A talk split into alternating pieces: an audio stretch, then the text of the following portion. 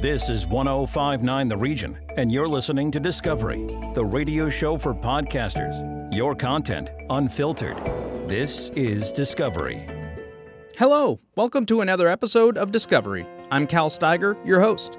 On today's episode, we continue to sample Ideas of Order, a podcast series created by US based California Closets. Jeremiah Brandt is an interior designer, television personality, and founder of Jeremiah Brandt Design, an interior design firm with locations in Los Angeles and New York City. Named to Architectural Digest's Ad 100 list as a leading design talent, the Central California native first honed his forward thinking yet elegantly timeless artistry through furniture design. Earlier in 2023, he hosted this series, inviting some well known friends to join him in exploring ideas of order. This week, Jeremiah is joined by the writer of the graphic novel Amelia Airwood Basic Witch, and actor of the acclaimed series Schitt's Creek, 12 Monkeys, and the new film The End of Sex, Emily Hampshire. Emily, fondly known as Stevie Budd, her character on Schitt's Creek, discusses the comfort in being held by physically small spaces, feeling the most at home in a hotel, and why sometimes your most resonant and well loved space isn't a space, but a character. Join Jeremiah and Emily now as they dig into the beautiful nuance of character work and reevaluating intention when making the time for your loved ones. Welcome to the Ideas of Order podcast, designed by California Closets. This is a show dedicated to answering the question what does home mean to you? I'm Jeremiah Brent, and with the help of some of my closest friends, we are ready to open our doors to you.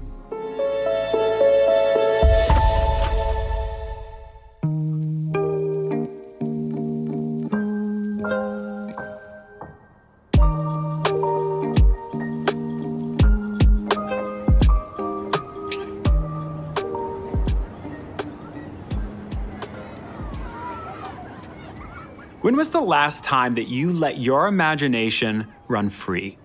The last time that you made space for creativity that's no one's sake but your own? I think that's the secret, really, to artistry. Leaving room for unbounded thoughts and free thinking often leads to our most authentic and celebrated ideas.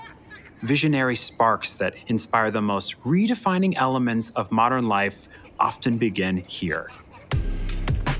Have you found a creative outlet that isn't bound by productivity?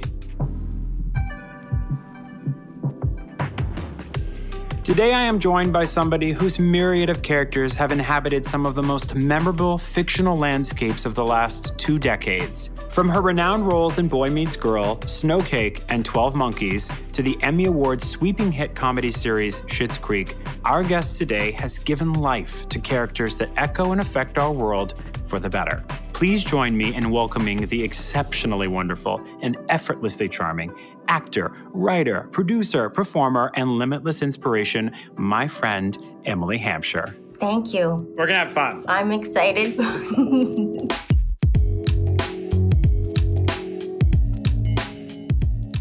I kind of want to look back a little bit on the early life of Emily. You know, while developing your craft and creative sensibilities as a young actor, was there any particular space that really helped shape the trajectory of your career? It can be as literal as a physical space in a room or as broad as a mindset or a person or a community. But has there ever been a space that you look back where you really felt the most held? My space that was everything to me, and I still gravitate towards spaces like this, was the closet under the stairs when I was growing up. There was this closet under the stairs that I turned into my own home. Like my mom would throw out a paper towel rack in the garbage, and I would like go secretly get it and bring it into my thing, and I'd put it up. And I took a scrap of carpet and put it in there, and everything I did in there was imagination, and that's what I work with now so much. But also, I have um, recordings of it because one Christmas I got like a tape recorder, and I have this recording of me like running up the stairs and then going into the upstairs closet and like singing the little mermaid at the top of my lungs like i would always go into closets so um, that first one was everything to me. What did it look like inside? If I think of it now, the door was probably really short. It was like white wood cupboard, I guess, not really a closet. And like the door opens, and then inside of it, it's basically what under stairs would look like if they weren't finished or anything. So it wasn't ever supposed to be exposed. It was just like a storage space. What did you love the most about it? That it was just yours? You had a complete autonomy in there? That it was just mine. I do have this particular thing with making my own home. Like, aside from that space, we also had a shed in the backyard that I drew intricate plans. I think my mom might still have them to make it into my own home. And I tried to buy it off my mother. I tried to negotiate. She wouldn't sell it to me. But I remember having dreams of getting running water in there. That was like a big thing I thought about for days. And when you're little, days is long. There was something about wanting to be on my own and like have my own space. And it it did progress through my life. Like I moved out at 16 and uh, I mean I lived with roommates sometimes, but for the most part I've had my own space maybe because nobody can live with me cuz I'm such a disaster. It's always interesting to me that question of the first space because it's never really what you imagine, but it's always really interesting how much that space informs where you are now and how you live now. So I love that for you it was underneath that staircase and a space that you could have your own. So it's always been about autonomy and the opportunity for you to create something that was specifically for you. Yeah, and I do think a small space too because now if I think of the spaces I love the most now is this sounds terrible, but no, I love it. Give it to me. A pod in a plane, like a real nice pod. There's nothing I like more than that kind of contained, and I never feel better like that. I don't actually like big spaces at all. I feel like I don't know what to do. First of all, I also live for a pod, so I'm here for you and I support you. But I felt the same way. You know, we at one point we had a house that was big and and I just remember feeling really untethered to it. You know, I don't like not utilizing things in the house or walking around and feeling like I'm participating with everything in the house. It just never felt right. Oh, that is such a good word, untethered, because that is exactly it, like free floating in the thing. But when I'm in a s- smaller space that's contained, I do feel solid.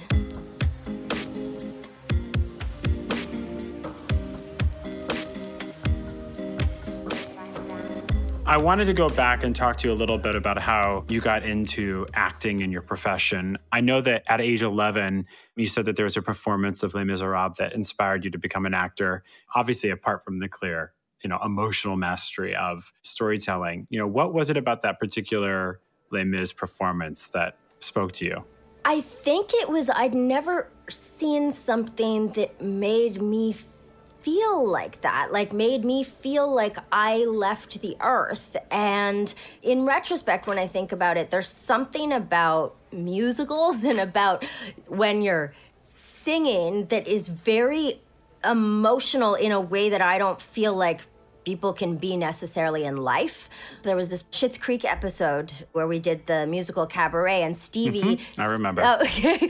and Stevie sang maybe this time, and like Stevie would never be thought of to emote or to have any kind of real feeling, but through a song, I felt like this was my opportunity to give her the voice to say her truth without any kind of um, squishing it. And that's what I think the musical did for me. I was brought up very like, children should be seen and not heard and like be polite and don't get emotional about anything or don't get angry about that. And so I think the fact that emotions were exploding through song on the stage was something that just took me. That's so interesting. So you see the Les Mis, something happens and sparks it. Where did you go from there? How did you decide that this is what you wanted to do? Well, you know, I went to high school, and in high school, they had the acting whatever thing after school, and I did a play and I was cast as a really small part and it wasn't really anything. But my high school vice principal came up to me after the first performance of that, like, came up to me unsolicited and said, You were really good. You were really funny. And that was honestly it for me. I was like, I have chased that ever since. that like you were really good. you were that is and from that point on I really did I mean, I literally wrote a contract with myself that I would only have one hour a day of non-acting activities, and everything else would I would highlight entire books, and I just was very single-minded from that point on. I love that. Does it make you happy still? It does in a different way that I always have to go back and remind myself, like, how happy I was when I got my first audition. I was so excited and I was so excited to go into it. And then there came a period of time later in my life where uh, the thought of getting an audition was a nightmare. And like I'd break out in hives. And I recently been going to schools and stuff and talking to teenagers and in performing arts programs and stuff. And they always want to show me something. Like they always want to do a performance or show me something they've done. And that is something I need to get back in a way of the joy of showing. I think I became very scared of that because to me it was, you're going to be judged.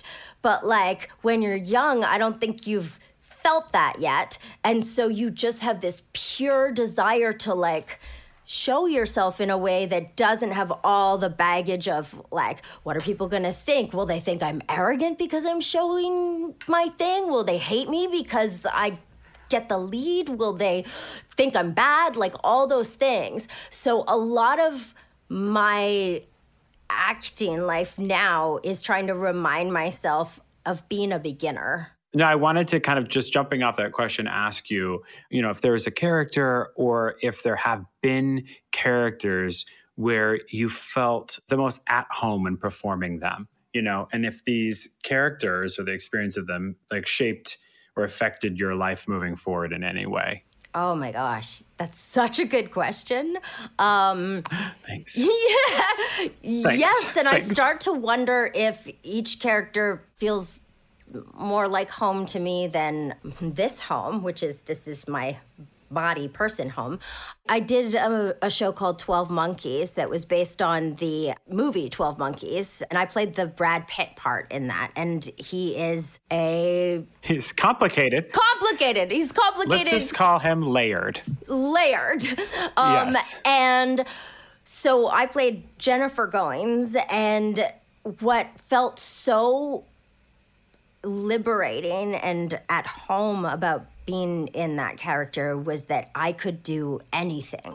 Like nothing was out of the bounds of what was right for that person because she would one day wants to be a CEO of the company and then she's the CEO and then she wants to start a gang and go back to the 1920 it was a time travel show so it just it felt free to me that I didn't have to shrink or squish myself.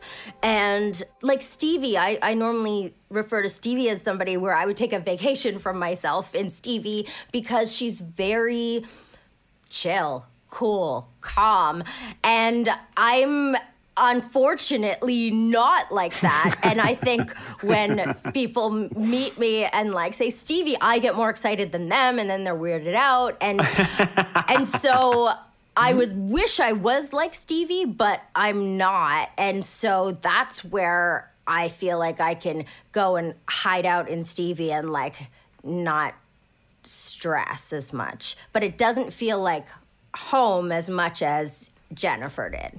Can you let go of these people when you're not playing them? I feel like I've been so lucky that I've gotten characters that I feel like give me something even when I'm done playing them. I have been left with the remnants of a person who affected my life, kind of like a friend who's changed you. And I feel that way with um, definitely Stevie and Jennifer, especially because that was such a period of time in my life where I was doing Schitt's Creek and I also did that uh, 12 Monkeys and they never overlapped. But then the last season they did overlap. And so I would shoot Schitt's during the day and 12 Monkeys at night. And a lot of people have asked, like, how do you switch from those characters? But from, for me, they were so different, but such polar opposite sides of myself that it was actually easy to do. And I got to express both those sides. And when it was over, I did feel like the postpartum of that. I felt like I lost my best friend, everything. I, it felt like when I quit smoking, which sounds terrible, but it felt like that. No, that makes sense. like there's a void. Yeah, yeah.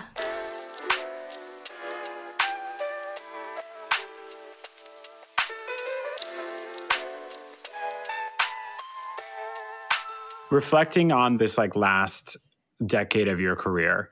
How have your spaces grown to evolve with you when we talk through personal evolution and creative evolution? You know, and how do the spaces that hold you today resonate with you today? So I mean, just on a real basic level, economically, the spaces that I was in before was the spaces that I could afford. And well, I lived in downtown LA for most of my life. And before that in Toronto, I lived in an equivalent to downtown LA, Queen and Sherbourne in Toronto. And I always chose an apartment that I cared about the design, that it wasn't just this cookie cutter thing. I always cared about character and stuff. And so, even in choosing things that I could afford, it needed for me to be have something special about it and not just something that every other apartment looks like. And I feel like that has stuck with me. I also feel like I've learned so many lessons from being a first time buyer of a home. It has actually been one of the greatest things because I was looking for my first house in LA and I put offers on so many houses. Like each one I found that I loved, I was like already moving in, buying stuff for it, adding stuff to cart. And then somebody came in with all cash and like I didn't get it. But then when I found my house that I now have, I was like, thank God I didn't get all those houses. Can you tell me and tell everybody listening just what it was about the house that made you fall in love? You know, what does it look like? What does it feel like? What makes it special? So, what I loved about it was I was looking at all these homes and I wanted to find a beautiful place, but a small place. And that's actually hard to find beautiful and small. I kept finding these like four bedroom places that, and I don't want a family. Like, I really am a lone wolf and I wanted my bedroom and I didn't want to have guests. so that is one of the things I loved about it was that it's got one primary bedroom with an ensuite bathroom and it's got this courtyard and then downstairs it has an office that you have to go outside to get to, which I really loved because I've started writing a lot, and the idea of going somewhere to work feels great. Like when I didn't have a, I would check into a hotel to be able to write, to just get out of my space. And so I loved that. And I also loved that it had this other house on it that was also a one bedroom that I thought if anything happens, I can rent that out. And then ultimately, my dream was to make that into an office space and have a compound. And but what I have found that really stresses me out is all the things that come with like the windows are leaking, the roof is the the the septic tank, the, the and I did start to think I'm like I want to go back to when I just went into an Airbnb and it wasn't mine and it was I didn't have to worry about it. And I do think the place I feel most at home is a hotel. Well, I mean, the house sounds amazing. Why do you think, with all this potential and finally having a place to put down roots, why do you still feel at home in a hotel? Well, so I haven't put down any roots in there really. I literally moved in and took my stuff from my loft downtown. It was furnished with that. And it's been in boxes. I've had other people live there. And then when I am there, I'm there for like a couple of months and I don't feel like I should get it set up because I'm just going to leave and and so I haven't made it mine at all yet. We got to change that. I know. I don't even have anything on the walls. Like not even Why? We have to make it that little nook underneath the stairs again for you. Oh. You know, and the crazy thing is, I would just venture to guess, just your personality type, that those small moments of intimacy that tether you to where you're at right now will be transformative with the way you move through the world. Because right now, it doesn't. You have to feel transactional. I mean, you. You're, that's crazy. You feel right now, the way you describe it is that you feel comfortable in a hotel, which is core transactional because you're probably always on the go. Even when you said intimacy, that like scared me. the intimacy of like, I think I am afraid of the attachment to a home. I've also found that I'm scared it will take away from me working if I start to spend time like loving it, decorating it, do it like if I get comfortable, but I need to. I also don't understand why most of my best friends are in the design space somehow. I don't know how this happened. and I am I mean people have threatened to submit me for hoarders. Like I am a problem. No, you don't have a problem. It's, it makes sense. It's like I feel like you've been in this constant momentum and this growth and this change and this evolution, and you're doing and moving and changing. Putting down roots, though. Yeah. I mean, when you talk through what mattered to you most, which was a space that was the physical manifestation of you know what mattered to you, I think it's going to be transformative. I'm an intervention.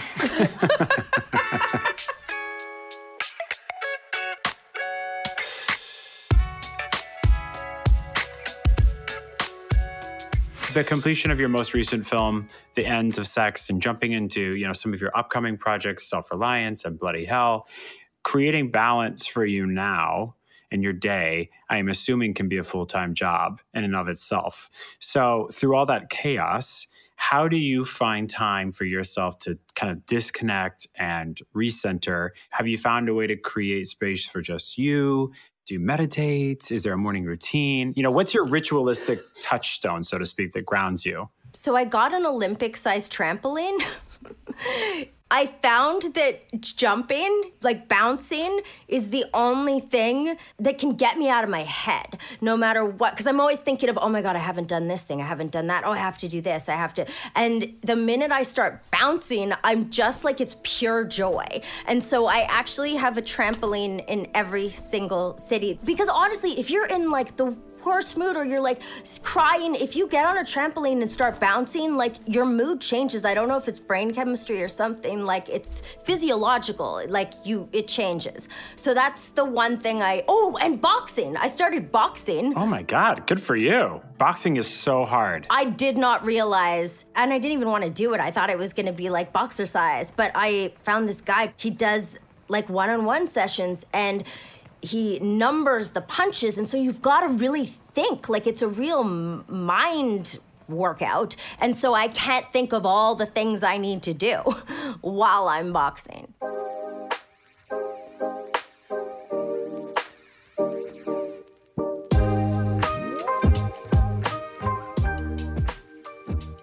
as we kind of move through the present day and continue to look forward into what's to come in terms of space and home career and even mindset you know what do you imagine is the most imperative for future emily i think i intellectually know that it needs to be feeling good not working because I don't really have fun having fun. Like to hang is so weird to me when it doesn't have a purpose um, if it's your birthday or if you need something i'm gonna be there. But like thinking in terms of spaces to relax in that is something I'm uncomfortable with. And I think I need to figure out, like, especially knowing that the minute you said intimacy in space, I wanted to run.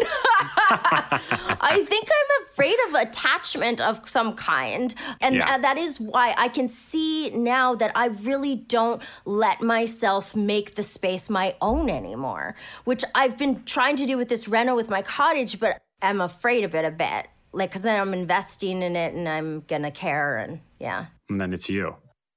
Yeah. Is there um, a hope for how your home will evolve in the future? yes. I mean, I really want it to be ultimately a, a work live space. Like, I'd like my home to just be more how I would actually like it. Like, if you came into my house right now, I would be. Uh, s- Somebody else unpacked boxes and put stuff up that I don't like the way it looks like that and but I'm so I don't feel like it reflects who I am. The only thing in there that reflects who I am is I did get a La-Z-Boy chair that I call grandpa and I scrawled grandpa on it cuz it's so ugly but it's so comfortable. Oh my God. I have such a visual picture of that room right now, and it does not look like you to me. But I'd love the other house to be an office for a production company and but I'd also love to just my cottage feels like the place I always want to go if I have a break except it's like destroyed right now. It's demolished and it's very traumatic to me. Where's the cottage at again? It's in Ontario in Buckhorn, Ontario, so it's on a lake and that is the first space that I feel like I want all my stuff to be here. I could, like I want to come here and spend holidays here and yeah it makes me feel like a kid again in the way that like in canada it's very cottage country and you don't have to have like a ton of money to be able to go to the cottage. You can rent out people's cottages and you jump in the lake off the dock and it's something that like i was so nostalgic for. So i love that about it. My biggest hope for you, Emily, is that you have a space that reflects like the beauty that you've given to other people through what you've provided. Because i think there's a lot of people that have watched your work and have felt your love and you know through your characters but you deserve a space that provides that for you too because it really will change everything for you I know intimacy stresses you the hell out, but that's that's going to be the name of it's going to be an intimacy full on like crew that comes in Oh and we're my going to do nothing God. but find a way to tether you to your space. You know what's so funny? I invented a word that I'm trying to get into the dictionary called distimacy because I feel like I can be very intimate with this distance. Oh my God. I'm going to cling to you like a koala bear after this. We're going to break it all down. Oh, I love you.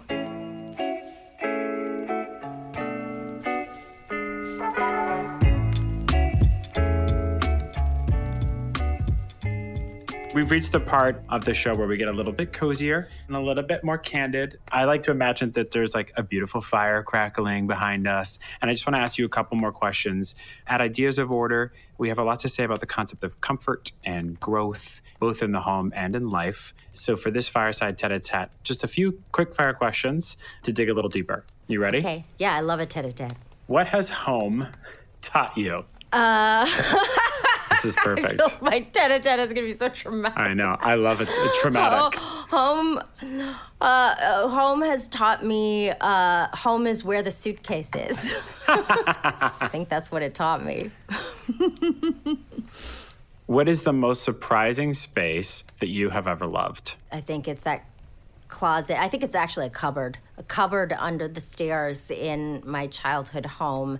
I loved that space. I would actually move back in there right now. When do you feel the most at home? when I check into a hotel. I'm the worst. I'm the worst. No, this is perfect. There's no excuse for you not to come to New York then and visit. You hate intimacy, but we'll make it real. I'll stand on the other side of the room when you come over. okay, perfect. I'm so grateful you're doing this, and I'm also got a real bee in my bonnet about getting this group of people together to make sure that you live a beautiful life because you deserve it. Thank you for having me. I love you so much.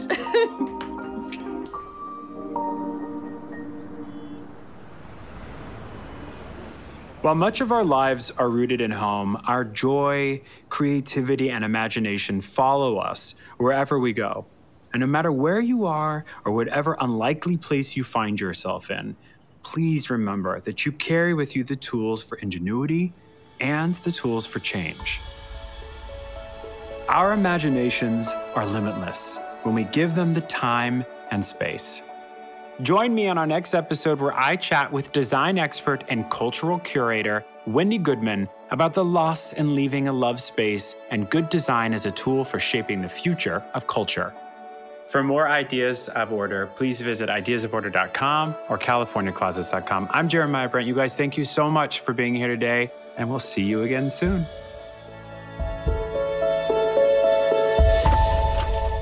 That's it for this week. If you missed any part of this episode or wish to hear it again, you may access the Discovery series wherever you get your favorite podcasts or go to 1059's website. Thank you for listening and join us next week on Discovery. Discovery, the radio show for podcasters, exclusive to 1059 The Region. Expand your audience and extend your reach. Send us your podcast, info at 1059theregion.com.